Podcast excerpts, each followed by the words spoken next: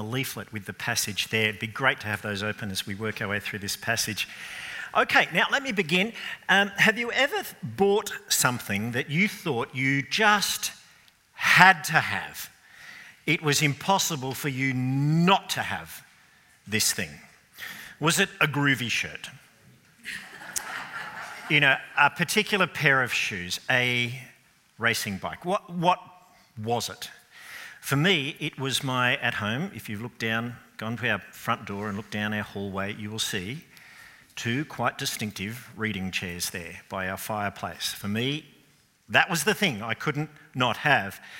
Um, I wanted a chair I could comfortably sit in for hours and just lose myself in a book by the fire. And I, I went shopping. I thought I'd found another chair that would fit the bill. The saleswoman said, No, you don't want that one. You want that one. That one over there. I sat in it. Oh, it was just it was like someone was hugging me. This is the Hans Wegner Papa Bear chair, right? And um, I was sold. So, and because I wanted the Shazam factor, I didn't go for the grey or dark blue that they had. I ordered it in avocado green. Oh, yeah. In Danish wool. Um, how could I not believe that that chair was exactly what I needed? I absolutely needed that. Now, who cares about a chair, right? Let's not make an idol out of a chair. But you understand the point. You probably can think of something you've acquired that you, you just thought you'd be crazy not to have. Michelle. Okay. If you had to stand up right now and just mount the case for why you had to have that purple electric bike that you have, you could do it, couldn't you? Absolutely. There you are. So there you go. Okay. Now, I want you to apply this logic to Jesus. Why you cannot not believe, why you must believe, why you'd be crazy not to. All right? After I had started in my own life listening to things explained at youth group, I realized not only was it right and good to believe in Jesus, I would be absolutely stupid not to. I couldn't not believe. The choice in one way was taken away from me once I realized this. I mean, he was the reason that people at church were so different, why they loved one another, why they exhibited joy, why they had a confident trust, come what may. And then I realized also no one else had loved me like the Lord had done in sending his own son to die for me so that I wouldn't have to go to hell but have eternal life. This was a gift I would be stupid to refuse. And it would be the height of rudeness as well. I mean, what would I be saying if I was refusing it? Oh, I, I don't value that. Um, what you've done for me? What would I be saying? Oh, actually, I, I'd prefer to pay for my sins myself. Thank you very much. I mean, that would be the dumbest thing in the world. Um, once I realized that, I thought, I, I can't not believe. In today's passage, as we make our way towards the cross, the fault lines are getting wider between those who believe and those who don't. And the big point of tension in the passage is why won't the Jews as a whole believe in Jesus? Why, why won't they do it? Look at verse 37 in the middle of the chapter. This, the staggering statement, even after Jesus had performed so many signs in their presence, they still would not, not could not, they would not believe in him. Now, these are the people who for centuries had been looking forward to God sending them a Messiah. And for centuries, through the prophets, God had told them what would happen when the Messiah came, the signs that would make them realize that he was him.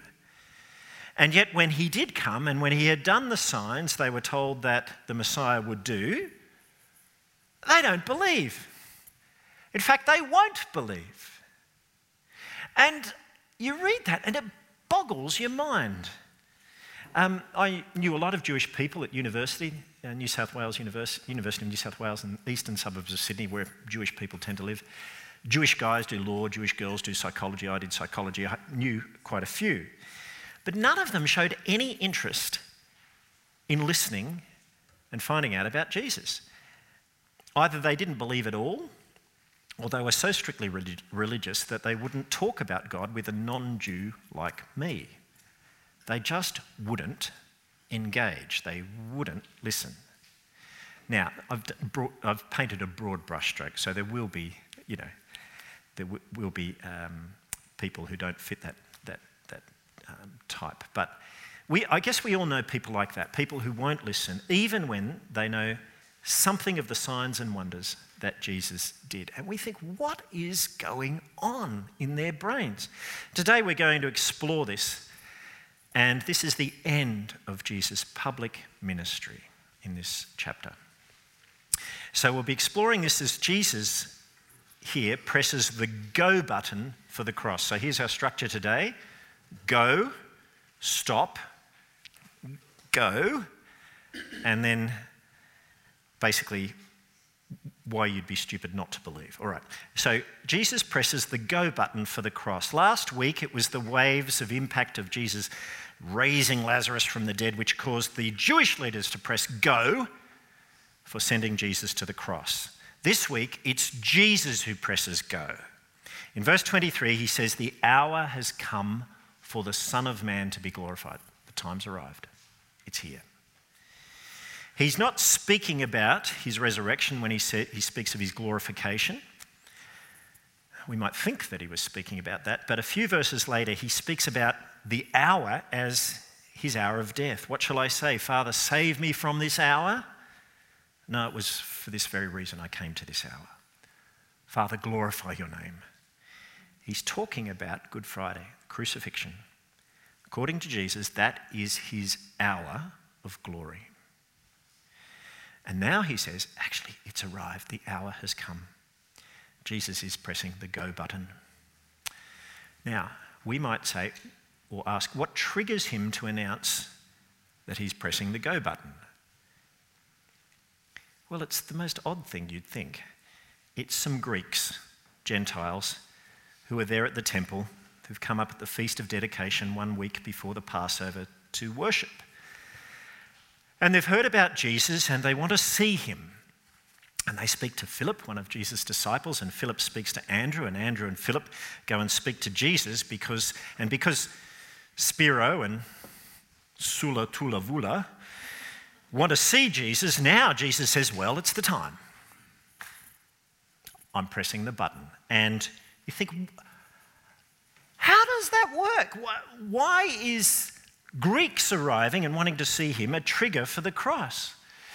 And Jesus explains a lesson kernel of wheat falls to the ground and dies, it remains only a single seed, but if it dies, it produces many seeds. Oh, you know, we get the illustration. Jesus is that kernel of wheat who'll die. When he's buried, he'll be planted in the ground. Through his death, he will cause many to rise and live.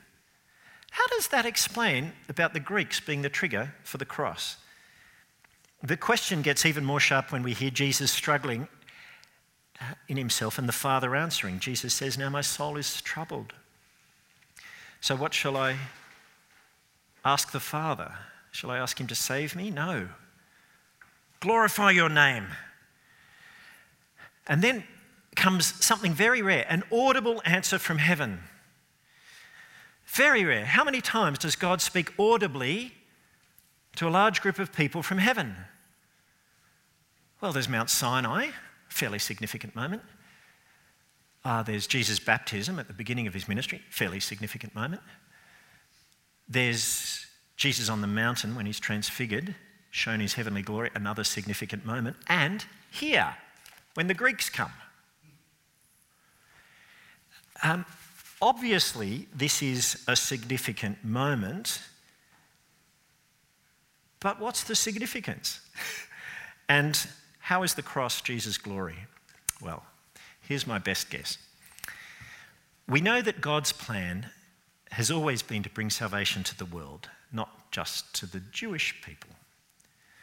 John 3:16 for God so loved the world, not God so loved Israel. God so loved the world that he gave his only son. My guess is that it's when the Greeks are now coming and wanting to see Jesus, that Jesus thinks, well, now is the time to pay for the sins of the world. You buy something on buy now, pay later, the goods arrive, there does come the time when you have to pay. Jesus comes to be the Saviour of the world, of all the world, Jews and Gentiles. And when the Gentiles begin coming to him, he thinks, now is the time when I have to pay. I have to pay to take away the world's sins. And I think that is why the cross is Jesus' glory. Not because of how he'll look up there, very unglorious, but because of what it's achieving. And in verses 31 and 32, Jesus outlines two glorious things that the cross achieves. Verse 31 Now is the time for judgment on the world. On the cross, the world will be judged as Jesus himself bears God's judgment on our sin in our place. The world is getting judged in Jesus. Now is the time for judgment on the world. And so now, the prince of this world will be given out, will be driven out. Jesus drives out Satan. And we think, well, I thought Satan was alive and well in our world. We ought to ask, from where does Jesus drive out Satan? And the answer, I think, is from the heaven's courts. Um, Satan, we know from places like Job chapters 1 and 2, had power to accuse even the righteous as being guilty of sin. But at the cross, Jesus takes away that power to accuse those for whom Jesus has died because their punishment has already been paid. You see, what more could an accuser say for those for whom Christ has died? Could he say they're guilty? No, Jesus says, no, my righteous life counts for them. Can he say they deserve punishment? No, my death on the cross counts for them. I've paid the punishment. Accuser, you can no longer accuse. Get out. He's driven out of heaven's courts. And therefore, secondly, because Satan, our accuser, has been driven out of heaven, secondly, verse 32, Jesus says, I, when I am lifted up from the earth, I will draw all men, all people to myself. The price of redemption has been paid. You see, Jews and Greeks and Australians, we can now come in. So you see the application, therefore. Uh, it's in verse 36, and, and that is believe in him. Jesus says, these are his last words to the Jewish crowds believe in the light while you have the light so that you can become children of light. That's go. Jesus presses go. Next, stop. This was Jesus' last exhortation to the Jewish crowds, the end of his public ministry, and yet, even though the Greeks seemed keen to believe, even with this final exhortation, even after all the miraculous signs he performed in the presence of the Jews, the Jews as a whole still would not believe in him. Now, that to me is almost unbelievable, their unbelief. I mean, I know, I know they chose not to believe. I know that people today choose not to, or they don't believe or won't believe, but you'd think after seeing the signs that they did, they would believe. Wouldn't, wouldn't you think that? Occasionally, we'll hear someone saying, um, perhaps we ourselves say, if God wants me to believe, he should turn up right in front of me and do a miracle, and if he does that, then I'll believe. Well, of course, they may not, because when God did turn up and God did perform miraculous signs before the Jewish people, they didn't believe. How do we explain this? We look at John's explanation. It sounds, on first reading, that he's saying it's God's fault. Verse 38 it sounds, uh, this was to fulfill the word of Isaiah the prophet.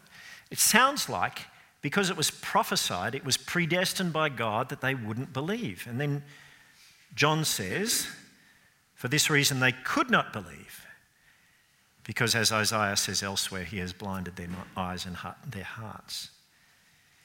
It sounds like God deliberately prevented the Jews believing. And then we're left with a question you know, why is God so mean? But it's easy to misjudge God here and get him wrong. You can actually see the heart of God in the last words from that quote from Isaiah chapter 6. God is not mean, God's desire is to heal people through them turning to Him. That's what God wants. So, why then does He harden people's hearts? Well, it's because it's what we ask for. We sin against Him, and then God hands us over to the consequences of that decision. We reject God, and God then says, Well, if you don't want me, I'll treat you responsibly. That's what happens. You read Romans 1. When we reject God and ignore Him and say, I don't want you in my life, God gives us what we want and gives us over to that decision. He hardens our hearts. You could read through the story of the Pharaoh, of Pharaoh in the book of Exodus. And numerous times we read that God hardened Pharaoh's heart, but that is only after Pharaoh himself hardened his own heart against God first. And then God hardens Pharaoh's heart, confirms him in the decision he's already made. Now, this is a big thought for us to grapple with. But the quotes from Isaiah that John gives, they, they, they help us. The first comes from Isaiah 53. Lord, who has believed our message? Isaiah 53, if you know the Bible, you'll know that this chapter, more than perhaps any other in the Old Testament, speaks most clearly of Jesus, the suffering servant, and what would happen when he bears our sin at the cross. It is so clearly about Jesus that guess what? In Jewish synagogues around the world, it is left out of their lectionary readings today. It is just not, I mean, it's there, it's, it's in the scroll of the prophet Isaiah, but in their set readings for synagogues around the world, they do not read Isaiah 53 because it so clearly is about Jesus.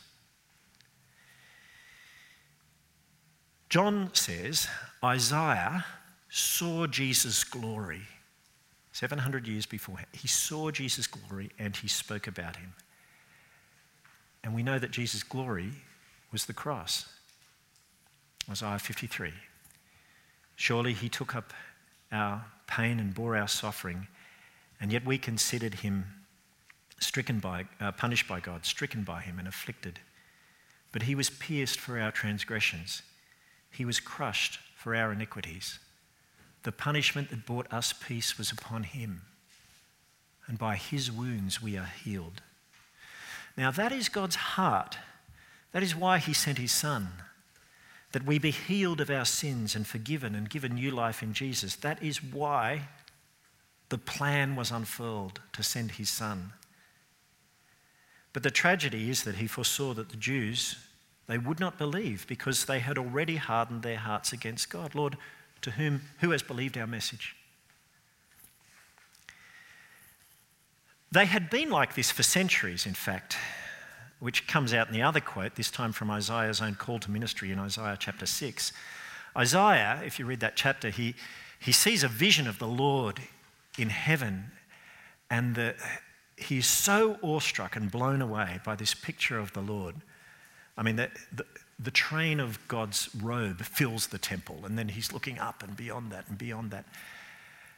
And he is so struck by his own sinfulness and the awesome majesty and holiness, the brilliance of God, that he calls out, Woe to me, I am a man of unclean lips. I live among a people of unclean lips, and I've seen the Lord, the, the King, the Lord Almighty. And then God provides a means for atonement. And then he's, he's sort of healed. And now he wants to be a servant of God. And he says, Send me, send me. And then the Lord says, Well, you're in for a hard, hard ministry because I'm going to send you to a people of hardened heart who just do not want to hear. It was true of them that back then, although, although that's the widespread view, there were, and there is a little glimmer of hope. This is now, we've had go, stop, now go, question mark. There, there were those who did believe in, in secret, who pressed their own go button of sorts to believe in Jesus, although in secret. What of them? I mean, is it okay to be a secret believer? We think of secret believers of Jesus, um, people in the Islamic world or the Hindu world, where to come out as a Christian, well, it could cost them their life. Uh, uh, wouldn't they be like the secret believer we see in the Old Testament. Naaman the Syrian in 2 Kings chapter 5, you'll remember he, he goes to get healed of his leprosy, and Elisha, um, Elijah, Elijah? Elijah, one of them. Elisha, I think, no, Elijah. Anyway, one of them heals him, heals him. And then after he's been healed, he asks for forgiveness because when he's going back to Syria, he knows that he will have to go into the temple of his master and bow down to his master's God. And forgiveness is granted. He he's sort of saying, i will be a secret believer over there. Or like Nicodemus, a Pharisee who came to Jesus at night and appeared to be a secret believer. It's a very hard one. We have to put Naaman the Syrian against what Jesus is saying in Luke 9 that if anyone is ashamed of his words in this adulterous and sinful generation, the Son of Man will be ashamed of that person when he comes. It's like there's a greater one than Elijah or Elisha who's turned up now. You can't be ashamed of him. And so in today's passage, John said the reason people were secret believers was out of fear of the Pharisees, that they would be put out of the synagogue, like the blind man in chapter 9. And people were generally afraid because, and this isn't said positively, they loved human praise more than praise from God. So it's a question of whose praise we value more God's or people's. And back in verse 25, we skipped over it. Jesus said it bluntly Anyone who loves his life will lose it, while anyone who hates their life in this world will keep it for eternal life. It's a question of comparison. Which one do you love more? Okay, this life or eternal life? That is the challenge. The Jews as a whole loved this life, the praise of people more than eternity and praise from God. Which do we love more? When you're under the pump, which do you love more? Given the cost of living openly for Jesus, you have to have a very strong case to come out, don't you? And so here it is, and Jesus finishes with it. His last words, he cries out to the Jewish wider audience his case for why we cannot not believe. I mean, the Greeks want to believe, the Jews as a whole don't. And so now he says, Here's why you cannot not believe. And like me with my green chair, or Michelle uh, with her purple electric bike, the reasons will be both positive and negative. There'll be both the wonderful things about believing in Him and negative, what you simply cannot, cannot afford not to. The positive reason is in verse 44 Whoever believes in me doesn't believe in me only, but believes in the one who sent me. You believe in Jesus, he's saying, you believe in God. He says, the one who looks at me, and the Greeks came to look at him, didn't he? Didn't they? The one who looks at me sees the one who sent me. And so it is when you come to Jesus and you hear about him, you're hearing about God the Father who sent him. And when you look at Jesus in the scriptures, you are seeing the very character and essence of God the Father. Sometimes we need to see this because sometimes we can draw a wedge, a wedge between the Son and the Father. We can think that it's like good cop, bad cop. Jesus is the good cop, the Father is the bad cop, he's got the anger problem, right? It's not the case. Jesus perfectly reveals what the Father is like. If we see Jesus, we see the Father. Verse 46 Jesus came into the world as a light, that no one who believes in him should stay in the darkness of ignorance and despair and depravity. He came to show us God, to bring us into God's light. Now, this has implication for people of other faiths. When we speak to people of other faiths, what it's saying for us is that we need to speak very positively about Jesus. Don't just say, oh, because they've got a strong faith, that's okay. Um, if they're not believing in Jesus, they are not believing in God who sent him. If they're not seeing Jesus clearly, they are not seeing God who sent him. But God sent Jesus so that people could see and believe. So when we encounter people from different faiths, what we must do is to speak really positively about Jesus. What do you love about the Lord Jesus? What is your favorite story that really strikes a chord with you? Share it with those of other faiths. Introduce them to Jesus. Okay, only Jesus reveals God. That's the positive reason. The negative reason as to why you'd be mad not to believe in Jesus is in verse 47. And Jesus says it because anyone who rejects Jesus and his words face judgment. Not by Jesus. His words that he's spoken to them are enough to condemn them at the last day. And his logic's really simple. The words Jesus spoke weren't words that he himself made up. Everything he said was what the Father commanded him to say. Now, that means that if you reject Jesus' words, then whose words are you rejecting? You're rejecting the Father's words. Words which are given, commands which are given to lead you to eternal life. In other words, if you turn your back on the message, you turn your back on the messenger. And to turn your back on the messenger is to turn your back on the one who sent the messenger, God the Father, who sent Jesus, who gave us words so that we could have eternal life. Now, that is ultimately why it is impossible from, for people from other religions who reject Jesus, it is impossible for them to truly be honouring God in their faith. Now, I am not saying that people from other religions are awful. I am not saying they are worse than us.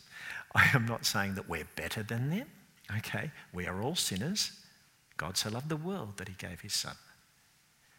Um, I'm not saying that they're insincere in their worship, though there are many, but there are many Christians who are insincere in their worship. But according to Jesus, if anyone turns their back on the one the Father sent, they turn their back on the true God, the Father who sent the Son. And so we come at the end to the hardest challenge we all face, which is also the easiest. And that is whose praise do we live for and which life do we most love? Because you need to answer those questions if you're going to live for Christ. If you're going to come out as a Christian and not be that secret believer. If you're going to live your life fruitfully for God, you've got to answer these questions. Whose praise do you live for? And which life do you most love? Whose praise do you live for? Do you live mostly for the praise of people? Or do you live mostly for the praise of God? Now, my guess is that everyone here likes to be liked. And we don't want to be that awkward thorn in someone's shoe, okay? That awkward person in the uh, staff team. Well, you don't have to be an awkward person. You know, Jesus talked about loving people, right? Having integrity. Actually, these are very, very important characteristics. But are you a secret believer or have you come out? Whose praise do you live for? The praise of your Father, the praise of the Son of Man, or praise of people? And which life do you love most? This life or the life to come? For a few of us, this question is very real because there's risk and there's cost. You know the cost, uh, or you fear it, in standing up for Jesus. You fear what you might lose if you admitted to your close friends or family or work colleagues or whatever your faith in Christ. It can seem the hardest challenge we face, but I, I just want to mount the case. Honestly, honestly, and these are the last words Jesus speaks to the crowds. Given the reasons, positive and negative, why we cannot not believe, why you'd be stupid not to believe, okay, why believing in Jesus is the obvious choice, why not believing him is suicidal. It really, it might seem the hardest choice, but it is the easiest choice, isn't it? It really is. I mean, how long does the praise of people last? You know, people in your work team, they, they might be gone next year. Uh, the people in your class at school, they might be gone. You know, guess what? You leave high school. um, you might not see them again. um, how long does the praise of people last? And how meaningful is it next to the praise of the Father, the promise of eternal life? Have the bigger perspective. It is so worth it. Father in heaven, help us to live unashamedly for Christ. It boggles our mind why people don't believe. Help us to be convinced in ourselves the great value of believing in Christ and why we simply cannot not believe. And therefore, help us to be convinced, convicted, unashamed in living out our faith and help us to overcome our faith. We do not want to be like the Jews who wouldn't believe, who couldn't believe, and we do not want to be like those secret believers. Father, if any of us are that, give us courage and conviction in ourselves because we want to live for your praise, not for the praise of people. And we know that eternity is so much more valuable than life here and now. Give us courage in Jesus' name. Amen.